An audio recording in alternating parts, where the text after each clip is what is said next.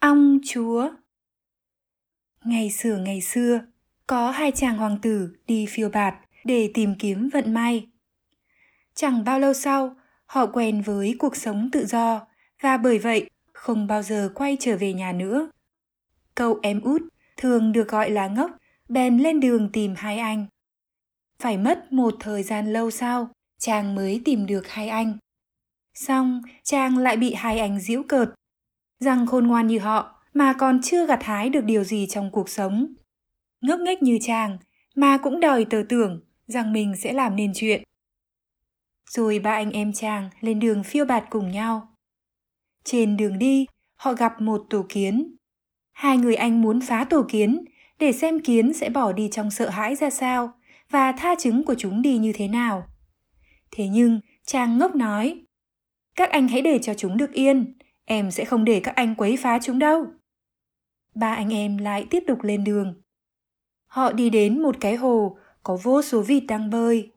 Hai người anh muốn bắt một vài con để nướng ăn, nhưng chàng ngốc không chịu. Chàng nói, các anh hãy để cho chúng được yên, em sẽ không để các anh giết chúng đâu. Đi được một hồi lâu, ba anh em gặp một tổ ong với đầy mật chảy tràn cả ra ngoài thân cây. Hai người anh muốn đốt lửa ở dưới gốc cây, hùn chết ong để lấy mật. Nhưng một lần nữa, chàng ngốc ngăn họ lại. Chàng nói, các anh hãy để cho chúng được yên, em sẽ không cho phép các anh đốt chúng đâu. Cuối cùng, họ đi đến một lầu đài nọ, nơi chỉ có những chú ngựa bằng đá đứng trong chuồng mà không có lấy một bóng người nào cả. Họ dạo qua toàn bộ các đại sảnh, đến trước một cái cửa đóng kín bởi bà cái khóa. Giữa cửa có một ổ cửa sổ nhỏ bằng kính, từ đó có thể nhòm vào được bên trong.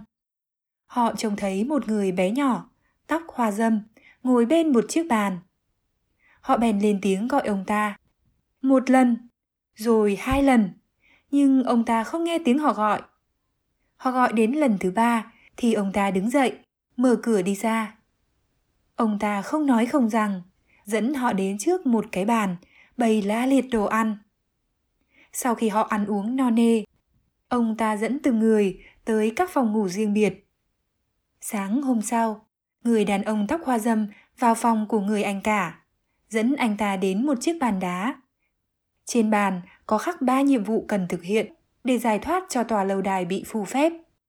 Nhiệm vụ thứ nhất là vào rừng tìm dưới đám rêu một nghìn viên ngọc của công chúa.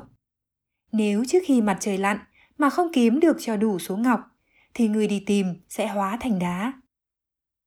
Người anh cả bèn đến chỗ có những viên ngọc, nhưng cả ngày trời, anh ta chỉ tìm được 100 viên. Vậy là điều ghi trên chiếc bàn đá trở thành hiện thực. Anh ta hóa thành đá. Ngày hôm sau, đến lượt người anh thứ hai lên đường tìm ngọc. Anh ta cũng chẳng khá hơn anh cả là mấy, chỉ tìm được hơn 200 viên ngọc. Và rồi cũng hóa đá.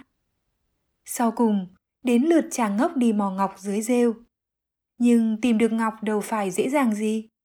Chàng ngốc mò vô cùng chậm chạp, chậm đến độ chàng đành ngồi trên một tảng đá và khóc. Nhưng lúc chàng đang ngồi đó, bỗng chúa kiến mà chàng đã cứu mạng trước kia dẫn theo 5.000 kiến quân từ đâu bò tới, giúp chàng tìm đủ số ngọc trong chốc lát và chất lại thành đống. Nhiệm vụ thứ hai là mò chiếc chìa khóa phòng ngủ của công chúa ở dưới đáy hồ.